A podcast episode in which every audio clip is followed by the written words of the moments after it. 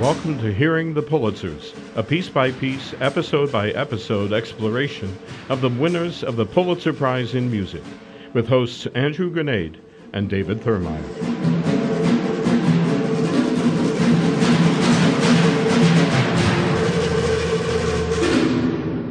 Welcome to Hearing the Pulitzers, episode 13. Unlucky 13, maybe? We'll see.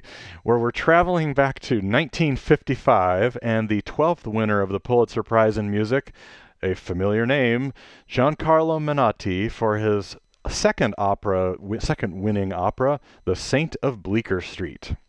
So, this, as I just mentioned, this is our first repeat composer, and we already uh, spent, uh, spent a while talking about Menotti's life and his relationships and the music that he wrote in the previous episode, The Consul, which I think we both liked pretty much.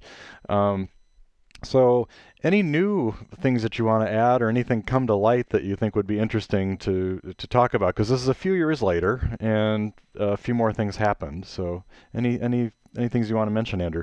Well, I think the main thing that we held back a little bit of information from last time, basically the second half of his life. We talked about his relationship with Barber and that collaborative relationship. Um, that they even worked together on an opera. So he wrote the libretto for uh, Barber's Vanessa, which we will get to speak about mm-hmm. later. Um, but I think the the main thing that was happening right around the time that he was winning the Pulitzer here for Saint of Bleecker Street was the foundation of the um, the founding of the Festival of the Two Worlds. Spoleto, right? The Spoleto Festival, yeah, named after the town where he decided to put it. He basically picked the Italian town because, hey, look, it happens to have the facilities that we need, so we'll have a festival mm-hmm. here.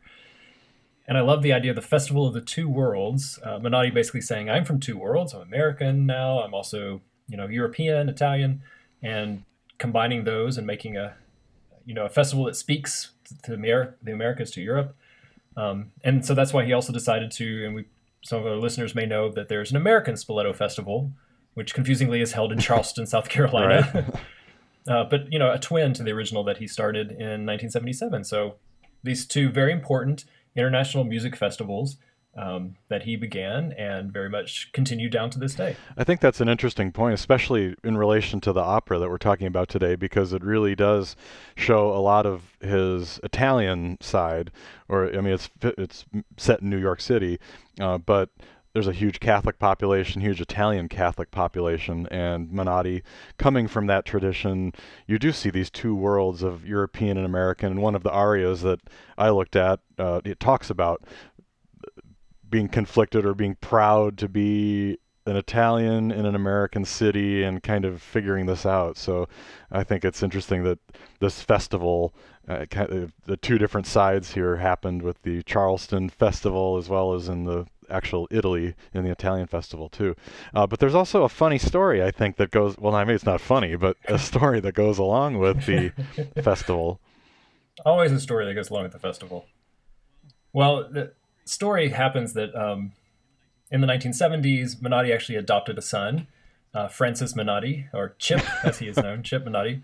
Um, and the two of them actually uh, were ousted from the Charleston Festival in 1993.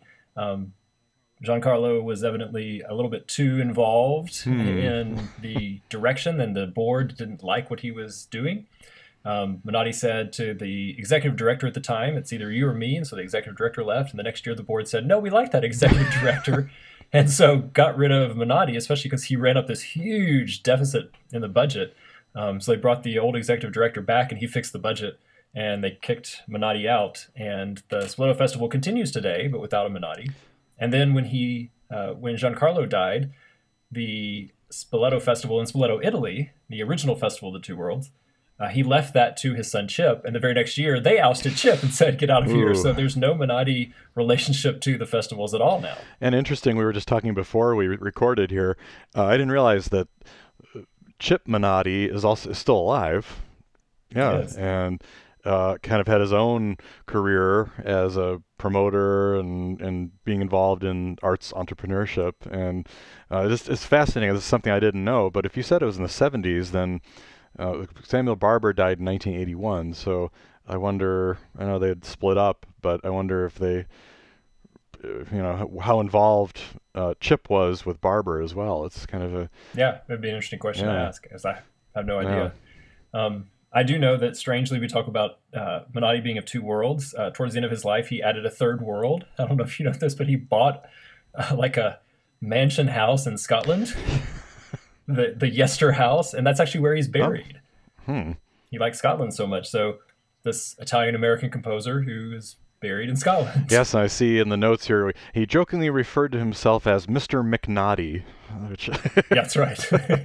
that's pretty good. I like that. yeah, that's pretty great. Yeah. But again, this these interesting kind of tidbits that really I think bring these characters to life to show that they're not just doing the music. They're not just you know paragons of genius mm-hmm. or whatever how people speak. That, that that's such an outmoded idea that they're humans who are creating art and they have fascinating, fascinating lives that ultimately I think informs the art.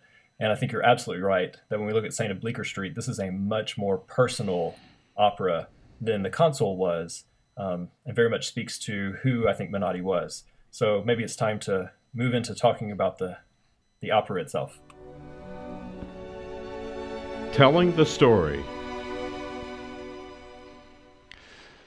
All right, so looking at the Saint of Bleecker Street here, uh, Bleecker Street, by the way, is a, a, great street in the West Village, and I used to walk over. I used to go to Bleecker Street Records. I don't know if it still exists, but uh, it was one of my favorite record stores. Whenever I'd go to New York, and I'd find lots of Beatle bootlegs and things there. So uh, immediately, I was very you know, interest was piqued by the Saint of Bleecker Street, which has nothing to do with the Beatles at all. So you, might, you might have run into Anina. I, I might. I might have. Street Records. yes, uh, but yeah, like you said, it's more. It is personal, and I think Menotti found that, it, or the way he described it, it was kind of a step up for him. Uh, he thought that the Consul and the Medium and some of his earlier operas were more chamber operas and not right. really substantial in this in quite the same way. So he described this one as his first full-fledged opera, and it is very much like that. And uh, the subject matter. It, it, I also kind of it, it kind of makes sense to me given what we thought about in the Consul, which remember the ambiguity of living in a repressive authoritarian state but trying to have your own beliefs and trying to to pull through this is another one that's kind of a dialogue between faith and doubt and trying to right. figure out, you know, it's very Catholic, but you know, two two main characters, and one is is super Catholic, and one is having some doubts and having some questions, and uh, it's a brother sister, so it's kind of an interesting pairing. So there's a lot of duality in this opera, which I think really makes it um, charged in that way. It also, I mean, you, you mentioned earlier, it's an Italian family, an Italian American family. And so there's a lot of kind of biographical ideas that we could map onto this opera, I think, if we really wanted to go deep into Menotti as an Italian American struggling with his own faith and how that happens to um, play out over the course of the opera and where he lands, where you think he lands. Uh, let's talk a little bit about, though, um, the story itself, where this comes from, um, because he wanted to write an opera about a saint, is what he said. And so he started looking around and came up with this priest, a, a man named Padre Pio de Pietrelcina, who evidently had the stigmata. Uh, he showed the wounds of Christ on his hands. So he goes to Italy to meet this guy um, and watches him say Mass and says the guy's wearing gloves the entire time. And during the Mass, he takes off the gloves. And Menotti said that he could see the wounds, that they were uh, literally bleeding. He said, I saw the stigmata, I saw the bleeding. He was certainly not a charlatan. Hmm. It is very difficult to know what to make of him, but I still feel his presence near. When I have troubles, my thoughts turn to him. Wow. So I know that's really amazing. Powerful, story. Yeah. Yeah. Uh, I I didn't even really know what because I'm not not Catholic, so I had, I had, to look up stigmata. I mean, I thought of stigma, which actually is right. is you know somebody says oh they have the, they have a certain stigma about them. Uh, it's kind of a identifying mark or trait, usually a, not a positive one.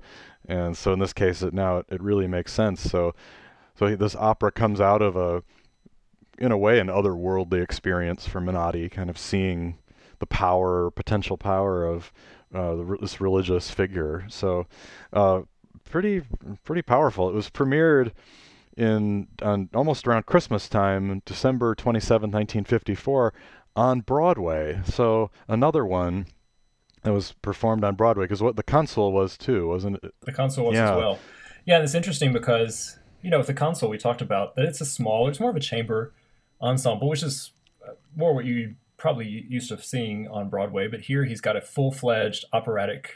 I mean, it's a it's a pretty big, substantial orchestra, uh, as well as the the vocal parts, which are clearly clearly operatic, but there's also spoken dialogue. Yes. Yeah, so it's kind of a mixture of a lot of different things. And and not only a big orchestra, but a lot of characters. And I'm looking at the Broadway theater list of characters, and my favorite uh, character in the opera is named Her Dumb Son. And which was played by Ernesto Gonzalez. How would you like to say, you know, putting on when you're putting your bio together? I played her dumb son in The Saint of Bleecker Street. that's that's mer- That's CV building that is right CV there. building, absolutely. So Get, get the resume packed. that's right. that. Uh, but yeah, so pretty uh, uh, kind of full, very full type of uh, ensemble and orchestra here. We'll go to one of our favorite sources here, the Pulitzer Prize winners for music, and we have the playbill of the first performance of the work. And the only name that I know, I've never heard of any of these people, uh, the actors or singers, but was uh, Thomas Schippers, who was a conductor. Oh, sure. He was kind of a uh, supposed to be the next kind of hot American conductor, and he did end up doing a lot of opera premieres and was very involved. Uh, and fr- he, I think he premiered, may have premiered Vanessa too, so uh, Mhm. or somewhere around that. Uh, but that that's what I see there, and then so yeah, the fact that it was on Broadway. Just listening to the piece, though, I have to say, uh, kind of a not the natural place for a piece like this. I think I I'd, I'd premiere it over at the Met more, given what I hear. It's much more operatic than the concert. Yeah, yeah. And part of that probably comes from the plot, which is, uh, I don't know. I kind of, uh, I guess we can go behind the notes here and maybe, Yeah, let's go behind the notes and talk a little bit about the the plot and then the music itself. Behind the Notes.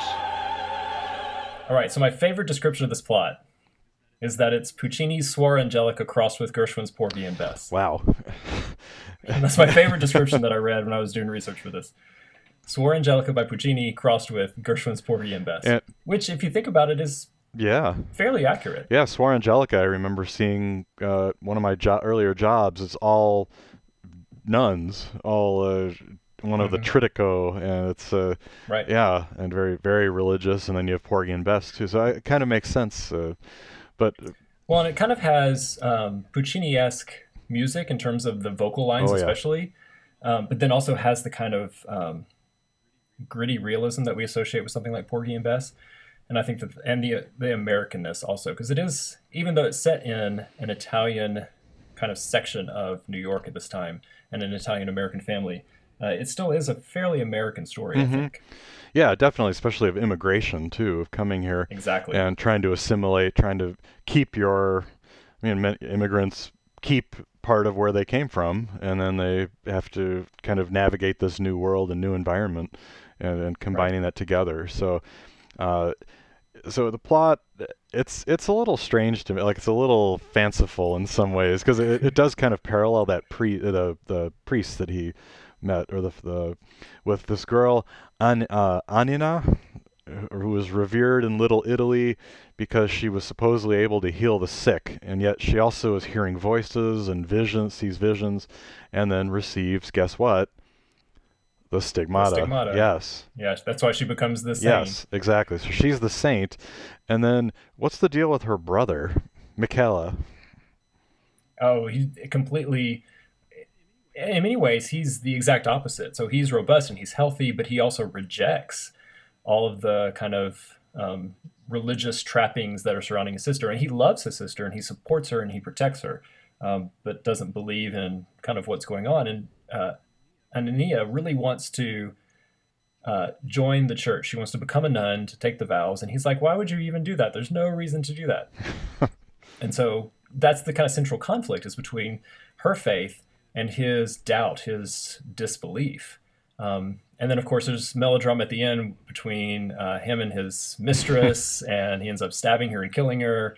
And as he's trying to get out of town, goes back to see a sister who is dying. And as she is dying, uh, she actually commits herself to the church, and she, uh, the nuns get this the symbolic wedding ring, married to the church, married to Christ.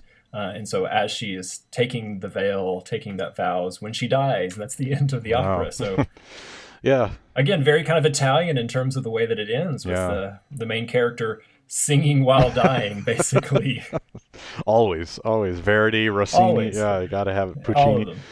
Yeah, and it, it, not only is it the faith versus doubt, but I think you also get the conflict of the real world coming in because uh, the mm. of having an affair, so a mistress, yeah. and trying to figure out what to do and uh, trying running from the law. So y- you can have all these great thoughts about you're going to live a pure, chaste life, and maybe that can happen if you're living in a, in a monastery or a nunnery, but if you're out in the real world, you're going to have these issues and you, you see these conflicts. So, like I said, the duality, I think it's a good way to look at it.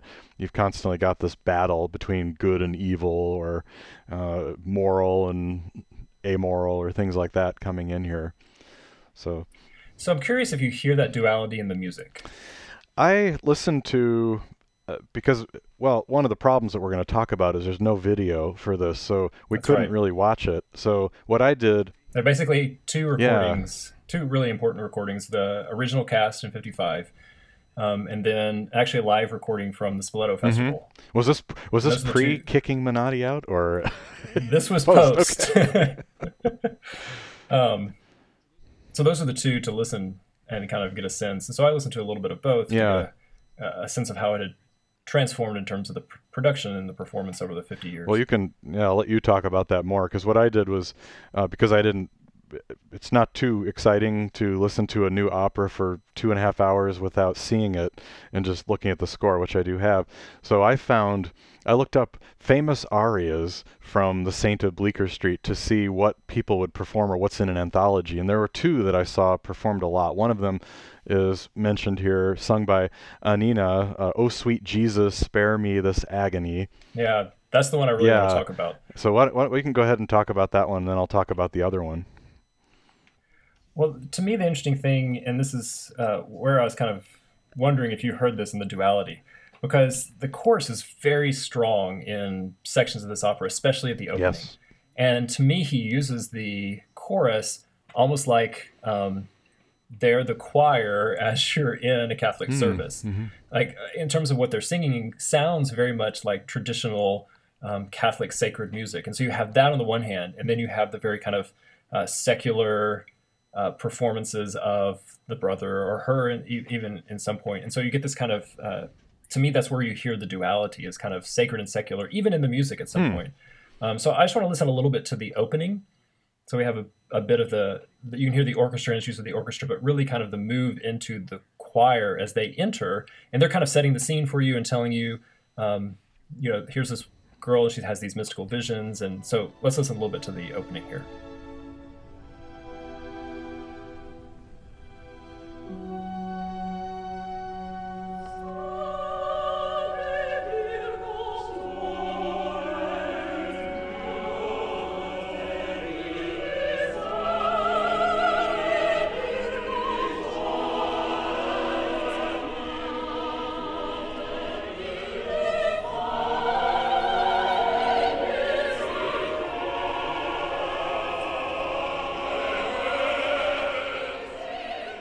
So, what do you think? Well, uh, you hear yeah. it? Am I no, stretching? No, I don't think so at all. And I think even the music works that way because you've got a duality of di- really dissonant sections or very dissonant harmonies. Meanwhile, you've mm-hmm. got the, the very lush Puccini-esque lyrical type of melodies that we he- we heard in the Consul earlier, and it is kind of this battle back and forth, uh, I, and the questioning all the time. That's the the lyrics here. Uh, where am I? Who are these people? What do they want? What are they waiting for? I can't see.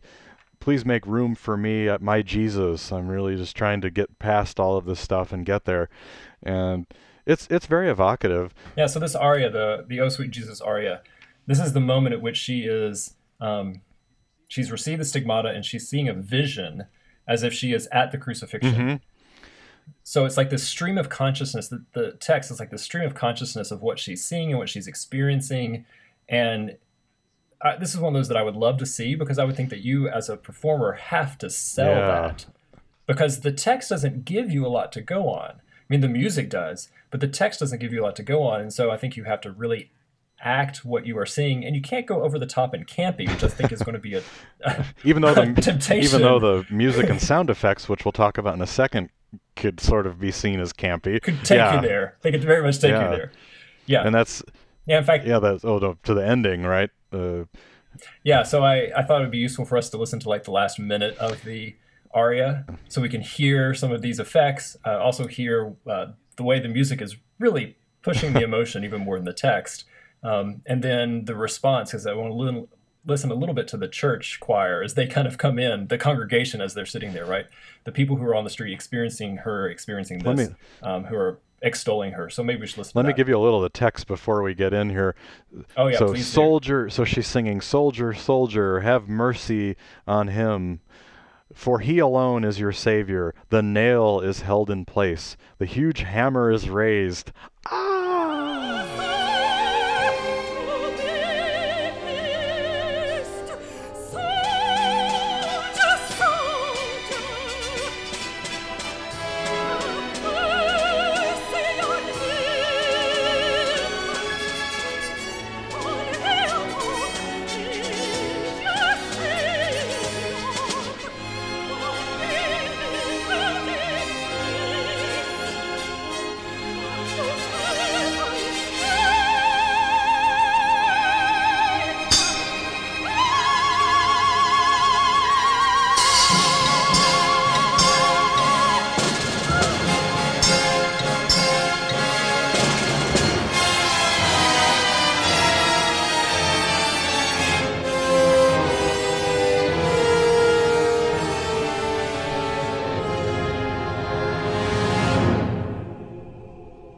Okay, so the first thing you hear is that anvil Yeah, and yeah. the nails going in, which is just uh, it's, It's a little li- over the top. Someone in the score here, Ju- just, a just a little touch. someone in the score wrote use of nail hammering in the. they wrote that in. That's where the nail hammer comes in. Right when she screams with a piercing cry, she falls back on the pillows with the huge hammer. It. Yeah, I would like to see how this is actually staged because I could see it being very. Kind of kitschy Mm-hmm. or campy. You could almost like sort of laugh if it's overdone, even though it's a very powerful moment. And the music is just rising, rising. She's she's singing a high C, yeah, it's so yeah, difficult. extremely difficult to sing. So, uh, yeah, uh, And throughout the entire aria, I mean, there are a lot of huge shifts in terms of uh, the emotion that she is expressing as she's going. I mean, it's a roller coaster ride, um, and it's really skillfully done. I think, especially the orchestration. Yes. The way he uses the orchestra really helps, even in times when I think the voice, the vocal line, isn't quite carrying it the way I want it to. to. The instrumentation is there just to swing yeah. along. And you mentioned the choir that comes in right after that, and the the choir sings very softly, "How oh how pale her cheeks! Christ has died." So Mm-hmm. you can see that she was worn out from that whole experience, and they're commenting on this very quietly. And then there's a big thud at the end, and then look, the stigmata, look, the miracle happened, and then it goes from there. So. I, I yeah I could see you know you really could have this be very powerful if it's staged well and if you're particularly of a religious mindset or Catholic I think it would really resonate quite well And I find that interesting because uh, every you know discussion I found, of your interview with Menotti, um, he was not particularly religious himself. no So for him to set this text in this way shows that, uh, in some ways, I think he sees himself as the brother, right? Struggling with does he believe this? Does he not believe this? He's seeing it, but how is it happening? And retreating into the world. I, and I think that's kind of, if I was going to, you know, map biography onto that, that's where I Yeah. would do it. and maybe he also feels that way because then the other aria I looked at was called I know that you all hate me which is a great uh, great name great Mm-hmm. for a title. title there yeah uh, sung by Michele the brother and he's he's basically confessing that he's been he's pushing away his sister I was always the rebel and the cursed one Uh, you've always hated me as a child because I was uh, never asked for love, only understanding. You're ashamed to say I was Italian, and for such Mm-hmm. little gain you sold your noble ancient dreams.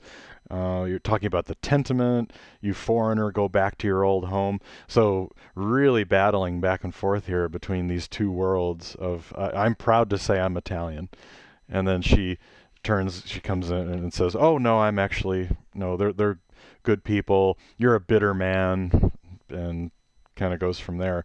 So it, it's it. I like that one. It was pretty powerful uh, emotionally. Well, but one of the things to me about both of these arias is the power really comes from Yeah. the music and the orchestra. It really doesn't come from the no, text. no, it's pretty pedestrian lyrics. the text is very pedestrian. It's a great word.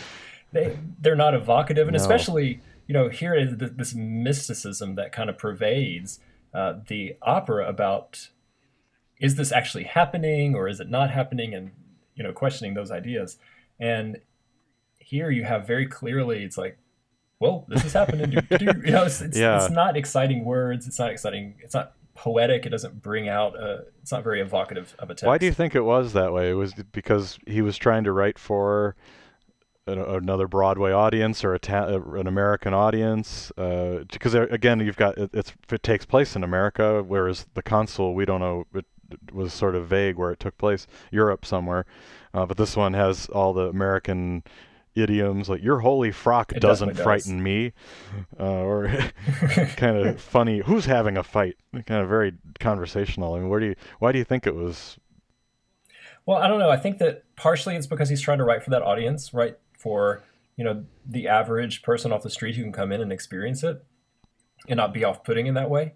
Um, I also think that he wanted the music to carry it even more than in the Consul. I think the music really carries this opera, where the Consul is a little bit more balanced in terms of the text and the Mhm. music. Yeah, I think that's a fair point. Uh, it uh, to to you know as we're going to get to hit or miss shortly here. I think that may be one of the potential problems with this piece uh, is that it doesn't. It's not as compelling in the same way. Right. Maybe partially because of the libretto or because of the the text. It's a little too obvious, maybe, and and Yeah, I Yeah. think it is. Well, since you mentioned it, let's go ahead and get to hit or miss. Hit or miss. All right, before we talk about our personal reactions, I mean, we've given some of them, I think, but uh, let's talk a little bit about how it was received during the time, um, what the reviews were. So it lasted for 97 performances on Broadway, which is decent. yeah. Um, I made a note that Candide by Bernstein, whenever it premiered, it had 73 performances in its first Broadway run, which is about the same time Mhm. period. So, but it was not popular in Europe at all. Wonder why. Yeah. It got it got four performances at La Scala. it got ten in Vienna, Hmm. and the the critic in the Neue Courier in uh, Vienna said, "It is rather astonishing us that Menotti's opera caused such a sensation in Europe. The character of the stigmatized Anania is too remote to stir up a general compassion." Menotti is a splendid theater workman, but there is an unmistakable banality to his work.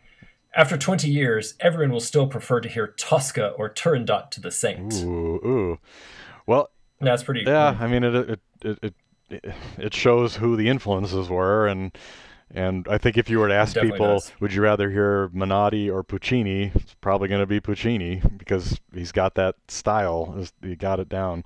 So yeah, uh, Yeah. especially coming looking at it as a European.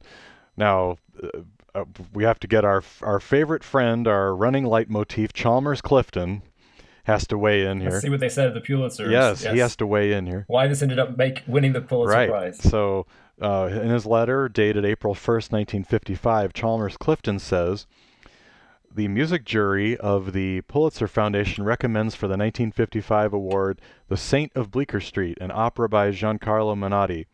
In this, as in other stage works, Mr. Menotti has shown his unusual and indisputable talent in the medium of the lyric theater. The fairly extended run, okay, uh, supported, I understand, must be accepted as an indication of its appeal to a public which is not a strictly musical one. The, mm, the quality of the music, qua music, and the merits of the libretto might properly be the subject of prolonged controversy, but two of our judges enthusiastically approved the work itself and its subject material. In all fairness, it must be admitted that no composition in any category has provoked so much comment, generally favorable, as Mr. Menotti's opera. Hmm. So the the there it is again. So the jury was in some ways divided They- on this opera. Sounds like Chalmers Clifton was not as no, excited he was not. as the other members of the jury that no, year. I think he was damning with faint praise. It sounds like. I think he definitely was. And in fact, the second choice, now here's a good one. Uh, I've never heard of this person before. Was the Concerto for Violin by Richard. Uh, the the typewriter is kind of faded out here, but I don't know if it's Bohaupt or Hohaupt something. Hmm. Never heard of that Never one. heard. And then the third choice was The Prayers of Kierkegaard by Samuel Barber. So interesting So interesting. Barber was up against, against Menotti. uh, Menotti Yeah. this time. So there you have it. But Well, for how it's how it's lasted, uh, I went back to when it Or hasn't lasted uh, in New York. Yeah, because it really kind of disappeared. It was uh, we talked about the only the kind of two recordings that we have, uh, but in um, 1991 it reappeared in New York, and Bernard Holland wrote a review, and he said. It's shameless, but then one has to admire Mr. Menotti's courage to create such shamelessness out in the open, and his huge success at it. His audiences, I suspect, are grateful and relieved. The Saint of Bleecker Street fills up their emotional cavity swiftly and requires a minimum of digestive effort. Perhaps this is truly modern opera, intended for the listener on the go who doesn't mind a vicarious human feeling or two as long as it hurries up and keeps the threat of true involvement low. The music is unremarkable, but it suits the voice. It knows just when the climaxes will work, and every time we drop our guard, its sentimentality bores in. Well, that is uh, not a very positive review at all. So, I, and That that's from you said from uh, two, 1991, So that was 50 years or so after, and it, uh, yeah, it, or 40, 40 years. And Yeah. Still would have Menotti still would have been alive, so he was involved in this production, Mm-hmm. um, and evidently it did not sit well in 1991. No, no. Uh, then the New York Times in 2011, Steve Smith, the New York Times, um, said precisely why Giancarlo Menotti's operas have vanished so thoroughly from American stages during the recent decades is a bit of a mystery. That this once popular Italian American composer rejected progressive trends in favor of time tested formula proved by Puccini, Mascagni, and other Italians at the start of the 20th century seems to work against him now, which is Yeah, again kind of pointing out some of the problems that we were having i think with this opera I think so. is that it, it doesn't really seem of its time. No, no, and that that's a continual criticism or something of a lot of composers is they're kind of out of their time or they they seem to be uh, they don't wear well because of this piece seems to be very much wedded in a particular time or place that really doesn't didn't exist in 2011 in the same way It's probably not even 1991 in the same way but it's interesting to me that so this is 1955 so we're just a couple of years from west side Yeah. story which trades in a similar kind of you know false slang of a community in um, new york city but it has weathered the test of time whereas this piece has completely disappeared. Yeah, disappeared yeah, and that and that for that reason it makes it hard for us to really evaluate fully because we can't see it. Although you interestingly pointed out that it was performed in Kansas City. It was performed in Kansas City in 1994, so Oh, a long time ago. about 20, 25 years ago is the last time it was Okay. performed. Yeah, I, you know, looking at it now, I mean, the the, the music I listened to, I frankly was sort of bored. Uh, it didn't really it didn't really do much to me. I thought the Consul was much better, or was much more a lively piece and more had much more of a charge. It had much more of a charge, and I think it had more to say to today than the Saint of Bleecker Mhm. Street. Um, and I think that's part of it. Menotti, from what I've seen, uh, Menotti was excellent at stagecraft in terms of creating a story that was compelling on the stage, but may not be as compelling just to listen to. So I think part of what we're experiencing is we got to see the Consul. We didn't get to see this Yeah. work. So part of the charge of the Consul was also just the staging and the direction that he was able to write into the um, the piece itself that really I think give it that kind of extra oomph that we're not getting here. That's a fair point, and I, I think if we did have a video accessible or a recent performance, then maybe maybe it would, you know, actually uh, be more compelling. But I think from all right, so, yeah. So put it down, hit or miss. Uh, I'm gonna say it's a miss. Uh, I'm gonna say the story to me isn't. I mean, it's just personal, of course, but the the story to me isn't very uh, interesting and it just feels very dated now, even though some of the themes I think are probably still valid. Certainly, uh, it, the ideas of immigration, immigrants coming into a new country and figuring out and dealing with old and new world and religion. We're all still it's still a very timely topic of faith and doubt. Mm-hmm. So I think the themes are very still relevant and still present, I but I think the the presentation of the music kind of isn't.